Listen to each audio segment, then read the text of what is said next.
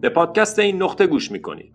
تو این نقطه همدیگر رو بیدار میکنیم، تا خونه قدم میزنیم و تمرین میکنیم هنر خوب زیستن رو.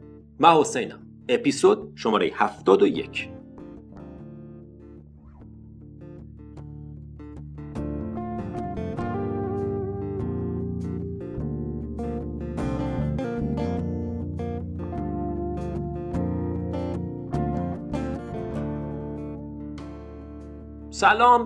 سلام، چطوری؟ خیلی خوش اومدی به اپیزود شماره 71 از پادکست این نقطه. تو اپیزود قبل شروع کردیم صحبت کردن در مورد 4 حقیقت اصیل بودیزم، 4 اصل، رکن، ستون فلسفه بودا، آموزه های بودا از اینجا شروع شد. اومد و گفت بچه ها بشینین، میخوام 4 چیز بهتون یاد بدم. این 4 چیز زندگی اون آدم ها رو عوض کرد و بعد از اون گسترش این آموزه ها به دست من و تو رسیده. امروز ما خوشبختیم که میتونیم این حرفا رو بشنویم. این حرفا هیچ احتیاجی به باور نداره، هیچ ربطی به خوب و بد بودن نداره، هیچ ربطی به بهشت و جهنم نداره. همه چیز رو برمیگردونه به درون خودت و تنها مفاهیمیه که واقعاً تو تجربه شخصیت میتونی حسش کنی. مشکل ما با مفاهیم دینی این بود که تو تجربه شخصیمون نمیتونستیم حسش کنیم. برای همینم بود که باید بهش باور میداشتی. باور به چیزیه که نمیتونی حسش کنی. تو اگر میتونی حس کنی که الان روزه، دیگه احتیاجی نداری باور داشته باشی که الان روزه. ولی اگه الان روزه و یکی بهت میگه شب، باید به اون آدم باور داشته باشی تا بتونی حرفشو بپذیری. و باور معمولاً بر خلاف واقعیت باید باشه تا تو باورش کنی. در غیر این صورت فقط میدونی. دونستن احتیاجی به باور نداره. اگه میدونی که میدونی، چرا باید باور داشته باشی بهش؟ مگه تو باور داری که مسواک زدن برات خوبه؟ نه، مسواک زدی، تجربه کردی، متوجه شدی که وقتی مسواک میزنی برات خوبه، برای همین به مسواک زدن ادامه میدی. به همین سادگی. واقعا مسائلی از این دست مسائل باوری نیستن، مسائلی هستن که تو باید تجربهشون کنی و تجربه شخصی تو بزرگترین معلمته. Your primary teacher is your personal experience. تجربه شخصیت معلم اصلیته. این چیزیه که بودا به ما درس میده. میگه به حرفای من قانع نشین، برای خودتون امتحان کنید، تو زندگیتون تست کنید، ببینید واقعیت داره یا نه، صحت سنجی کنید برای خودتون. چرا حرف منو بپذیرین؟ چرا حرف حسین و چرا حرف هیچ کس رو بپذیرین؟ بشنوید، امتحان کنید، اگر کار کرد برای خودتون بپذیریدش، همین. و اگر کار نکرد، فارغ از این که کی گفته، بندازینش دور. مشکل ما با یه سری از آموزه های دینی این بود که اصلا برخلاف واقعیت، برخلاف کامن سنس و وجدان و تجربه و همه چیز ما بود، ولی به ما میگفتن باید بپذیریش، باید قبولش کنی. چرا؟ چون باوره. و جالب اینجاست که به ما میگفتن ازش سوال نپرس. اگه سوال میپرسیدی انگار داشتی کار بدی میکردی. کفر بود سوال پرسیدن و ما رو منع می‌کردن از سوال پرسیدن در مورد اینکه آیا چیزی که تو این کتاب اومده واقعیت داره؟ آیا چیزی که فلان پیامبر گفته واقعیت داره؟ بودا دقیقاً تشویقت می‌کنه به سوال پرسیدن و تشویقت می‌کنه به سوال از خودت پرسیدن، نه از بودا، نه از معلمت. بودا 2500 سال پیش mindfulness meditation رو به ما درس داد. امروز MBSR تو دانشگاه‌های امریکا داره به عنوان یه روش کاهش استرس و افزایش احساس خوشحالی و رضایت تدریس میشه. تو بیمارستان‌ها دارن از MBSR، MBCBT، mindfulness-based stress reduction و mindfulness-based cognitive behavioral therapy استفاده میکنن و جوابای شگفت‌انگیز میگیرن، جوابایی که با هیچ قرص و دوا درمون دیگه‌ای نگرفتن. چجوری 2500 سال پیش یه چیزی به ما یاد داد که امروز علم داره بهمون ثابتش میکنه؟ خب مثل اونجوری که هر چیز دیگه ای رو آدما متوجه میشن، دانشمندا چجوری متوجه کارکرد مولکول میشن؟ خب با دقت کردن و توجه کردن بهش. بودا هم به دنیای درونی خیره شد. چشاشو بس، رفت زیر درخت نشست، گفت من تا همه اینا رو متوجه نشم چشامو باز نمی‌کنم. زیر بودی تری نشست و گفت تا من تکلیفم با واقعیت معلوم نشه چشامو باز نمی‌کنم.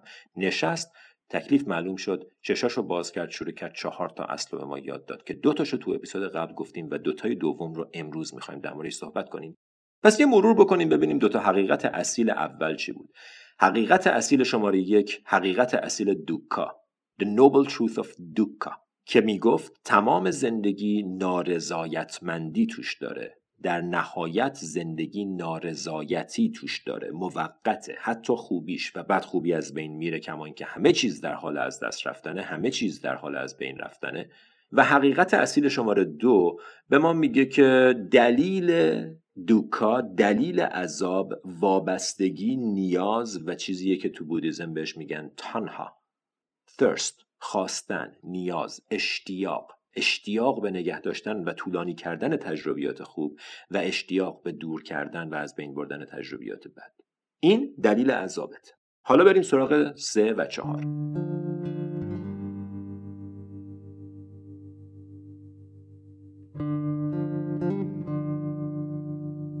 سومین حقیقت اصیلی که بودا به ما یاد داد اصل نیبانا یا همون نیروانا هست. در مورد نیروانا قرار شد کاملا جداگانه یه اپیزود بسازیم و در موردش صحبت کنیم چون اینجا جاش نیست، ولی این اصل رو به عنوان آزادی، رهایی یا لیبریشن هم میشناسن. چون نیروانا معنی مستقیمی به انگلیسی یا به فارسی نداره، ما به معانی مختلف میتونیم ازش استفاده کنیم. میتونیم به معنی لیبریشن یا آزادی، رهایی و چیزایی از این دست در واقع ترجمهش کنیم. این اصل به ما میگه که پایان خواستن پایان عذابه. ببین خیلی جالبه. اصل اول در مورد عذاب گفت، اصل دوم در مورد دلیل عذاب، اصل سوم داره بهت میگه چجوری عذاب تموم بشه، با پایان خواستن. وقتی خواستن تموم بشه عذابت هم تموم میشه. وقتی تلاش برای طولانی کردن احساسای خوب و دور شدن از احساسای بد تموم بشه، عذاب تو هم از زندگی تموم میشه. پایان تنها پایان دوکاه. وقتی تنها از بین بره، وقتی خواستن، نیاز، کریوینگ از بین بره، دوکا از بین میره. دوکا تموم میشه. دیگه دوکایی وجود نداره، دیگه عذابی وجود نداره، دیگه نارضایتی وجود نداره. آجان چا میگفت If you let go a little bit, you'll be a little bit happy. If you let go a lot, you'll be a lot happy. اگر یه ذره رها کنی، یه ذره خوشحال میشی. اگه خیلی رها کنی، خیلی خوشحال میشی. اصل سوم بودیزم دقیقاً به این اشاره داره، به رها کردن. یه لحظه تصور کن، مثالی که پما چودرن میزد این بود: زندگی مثل یه طنابیه که داره عبور میکنه، داره از یه جایی به یه جایی کشیده میشه و تو اگر این طناب رو نگه داری و بخوای با مشت کردن سفت دستت باعث متوقف شدن این طناب بشی، دستت میسوزه. دقت کردیم وقتی طناب تو دست آدم کشیده میشه چقدر میسوزه؟ به اون میگن روپ برن، سوختن طناب. دستت میسوزه. چرا؟ چون داری تلاش میکنی یه چیزی رو نگه داری که داره میره، وای نمیسه. برای هیچ کس وای نستاده، برای تو هم وای نمیسه. احساسای خوب ماندگار نیستن، جلوی احساسای بدو نمیشه گرفت. کی از این واضح تر میتونه به ما یه چیزی رو بگه؟ تلاش برای متوقف کردنش رو رها کن. تلاش برای اینکه احساس بد نداشته باشی رو رها کن. تلاش برای اینکه احساسای خوب و طولانی کنی رها کن. هر چیزی میاد به وقتش اجازه بده بیاد و هر چیزی میره اجازه بده بره. When it comes, let it come. When it goes, let it go. وقتی میاد بذار بیاد، وقتی میره بذار بره. چرا همش ما باید دستکاری کنیم؟ چرا ما همش باید دستامون اون تو در حال تغییر دادن تجربهمون باشه؟ تجربیات خوب بیشتر، تجربیات بد کمتر. هیچ کس تا حالا موفق به انجام این کار نبوده. تنها کاری که میتونی بکنی برای نداشتن احساسات بد اینه که یه سری کارا رو نکنی. مثلا اگر از احساس شکست میترسی، خب میتونی خیلی چیزا رو امتحان نکنی که جلوی احساس شکست رو بگیری، لااقل تا یه حدیشو، و میشه این کار رو کرد. ولی فقط تصور کن همه یه چیزایی که از دست میدی فقط به خاطر اینکه نمیخوای احساس شکست رو تجربه کنی. تمام موفقیتایی که از دست دور میشن، تمام رشدی که ازش بهره مند نمیشی، فقط به خاطر اینکه یه احساسی که تو اسمشو گذاشتی احساس بد، احساس شکست رو نمیخواستی تجربه کنی، زندگیتو کوچیک کردی. زندگیت آب رفت. و خیلی جالبه، زندگی که آب بره بزرگترین شکسته.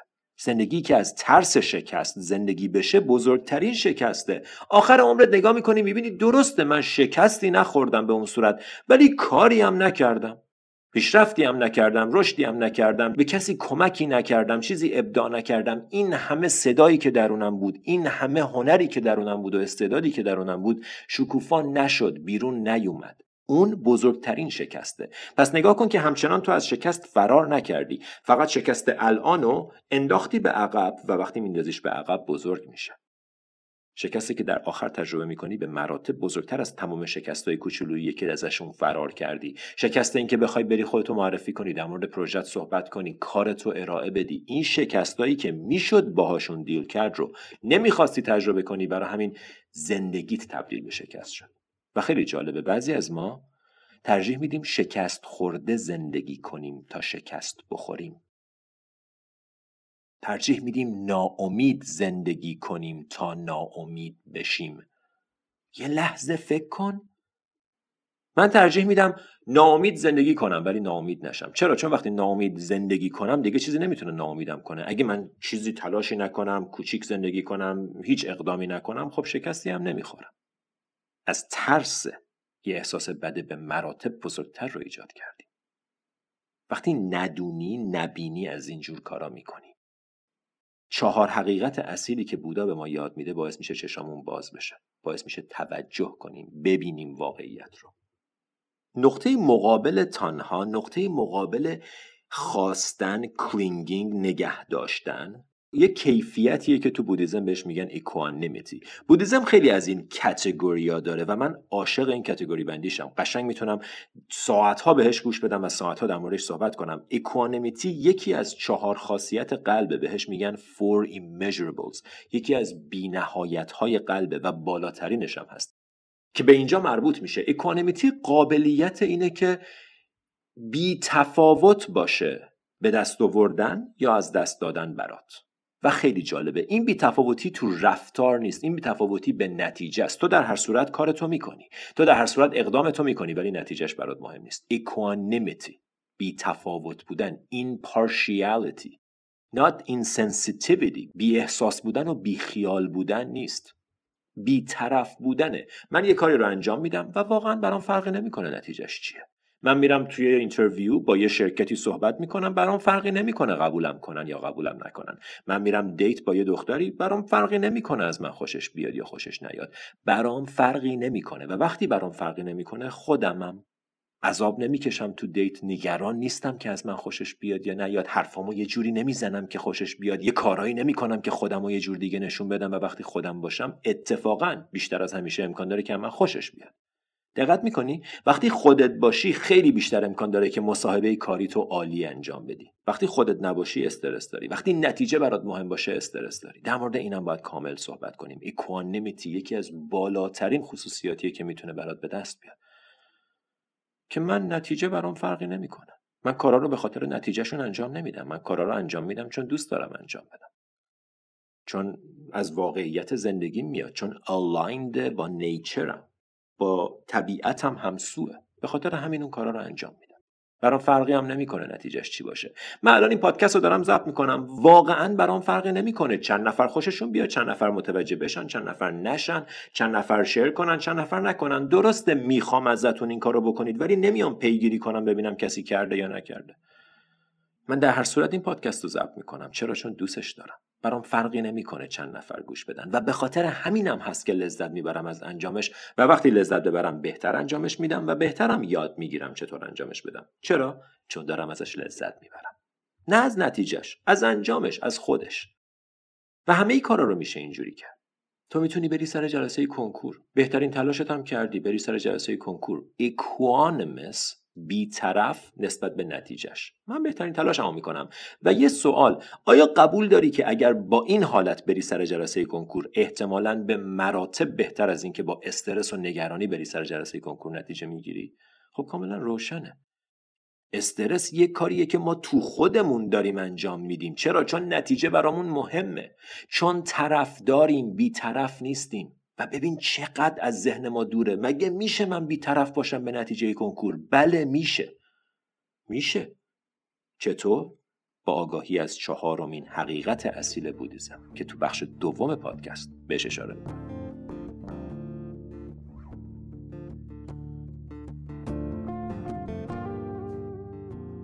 دوستان، میخوام از این فرصت استفاده کنم و ازتون بخوام که لطفاً از من و از این نقطه حمایت کنید. مأموریت این نقطه انتشار فرهنگ مدیتیشن و خودشناسیه و شما با پرداخت مبلغ کوچیک ماهیانه‌ای میتونین تو این مسیر شریک بشین. لینک حمایت از پادکست برای دوستان داخل و خارج از ایران توی بخش توضیحات هر اپیزود موجوده. فارغ از حمایت مالی میتونید با به اشتراک گذاشتن، سابسکرایب کردن و کامنت گذاشتن از این پادکست حمایت کنید. ممنونم از محبت و حمایتتون. و حالا برگردیم به پادکست.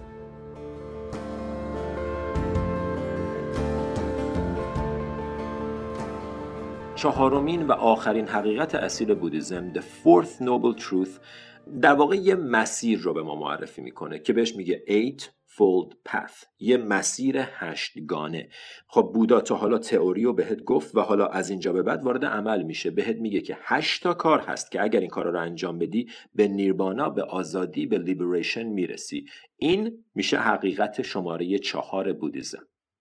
بودا تو حقیقت اصیل شماره 4 به ما معرفی میکنه The Noble Eightfold Path، مسیر اصیل 8 8 نکته رو به ما اشاره میکنه که با رعایت کردن این 8 تو به لیبریشن، به رهایی و به نیوانا نزدیک میشی. Eightfold Path یا مسیر 8 به 4 دسته اصلی تقسیم میشه. دسته اول Right View and Right Thought که در واقع جنبه ذهنی و مغزی مسیره. Right View, Right Thought، افکار درست، بینش درست. خب این جنبه ذهنی داره دیگه. دوتای اول مربوط به خرد میشه، مربوط به آگاهی و ذهن میشه. 3 بعدی مربوط به مورالیتی میشه، مربوط به اخلاق میشه. Right Speech, Right Action, Right Livelihood، معاش درست، رفتار درست، گفتار درست. و تک تک اینا رو توضیح میده و بسیار جذاب و عمیقه. اینقدر لذت بخش شنیدن به اینکه رایت سپیچ چیه. ما فکر میکنیم رایت سپیچ گفتار درست چیه. خب به ما گفتن گفتار نیک، پندار نیک، رفتار نیک و اونم عالیه. و اینجا میره تو عمق اون مطلب که گفتار نیک شامل چی میشه، چطور میشه گفتار نیک داشت. این 3 زیر مجموعه مورالیتی قرار میگیرن. پس تا حالا 5 رو معرفی کردیم. 2 اول بینش درست، افکار درست که مربوط به جنبه ذهنیه. 3 بعدی که مربوط به جنبه اخلاقی داستانه، گفتار درست، رفتار درست و معاش درست. میمونه 3. این 3 تو قالب کانسنتریشن یا تمرکز قرار میگیرن. Right Effort, Right Mindfulness and Right Concentration. تلاش درست، mindfulness یا ذهن آگاهی درست و تمرکز درست، right concentration. بسیار بسیار جذاب. right mindfulness، جملاتی که 2500 سال پیش به ما گفته شده توش کلمه mindfulness هست، توش کلمه ساتی هست. ساتی، mindfulnessی که امروز این همه در موردش داره همه جا صحبت میشه و مد شده و فشن شده و همه دارن ازش استفاده میکنن، فقط یکی از نکات 8 مسیر اصیلیه که بودا به ما معرفی کرد. و مجموع این 8 میشه Eightfold Path، مسیر 8 مسیر اصیلی که تو رو به آزادی میرسونه، تو رو رهات میکنه از دست خواستن و نخواستن و این بازیای بچگونه زندگی سطحی که همه درگیرشن. خیلی جالبه، همه درگیرشن، هم دارن عذاب میکشن، هم فکر میکنن به دست آوردن چیز بعدی از عذاب آزادشون میکنه، در حالی که برآوردن نیازات که نیازا رو از بین نمیبرن. برآوردن نیازا رو تشویق میکنن که برگردن، بیشتر و قویتر برگردن. آزاد شدن از نیازها با آزاد شدن از خواستنه. آزاد شدن از خواستنه که تو رو رها میکنه. این مثال رو جای دیگه من از مارکوس اورلیوس شنیدم، 2000 سال پیش در مورد این موضوع صحبت کرد که میگفت 2 آدم هست. آدم پایین، آدم کمدان، آدمیه که یه چیزی رو که بخواد به دست بیاره.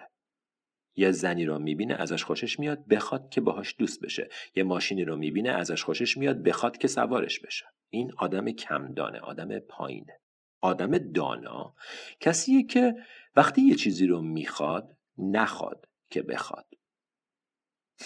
دقت کردی؟ نخواد که بخواد، چون اگه نخواد دیگه نمیخواد، برآورده شد، تموم شد. ولی اگه برآوردهش کنه، خب بعد باید بره سراغ بعدی و برآورده کنه، بعد بره نیاز بعدی، میل بعدی، خواسته بعدی و این چرخه تمومی نداره. مارکوس اورلیوس 500 سال بعد از بودا این حرفا رو زد. بنابراین این آگاهی که از نقاط مختلف دنیا به دست ما رسیده، همه به ما گفتن. همه که خب منظورم کسایی که سرشون به تنشون میارزیده. خب بودا یکی از کامل ترینا رو به ما گفته. تمام مسیر رو از اول از دوکا تا نیربانا برات ترسیم کرد. بیشتر در مورد این موضوع صحبت میکنیم. دوستان ممنونم از حمایتتون، خیلی گلین، دوستتون دارم، مرسی از حضورتون، ممنون که تو این نقطه با من همراه بودین. اپیزود بعدی همینجا میبینمت. تا اون موقع فعلا.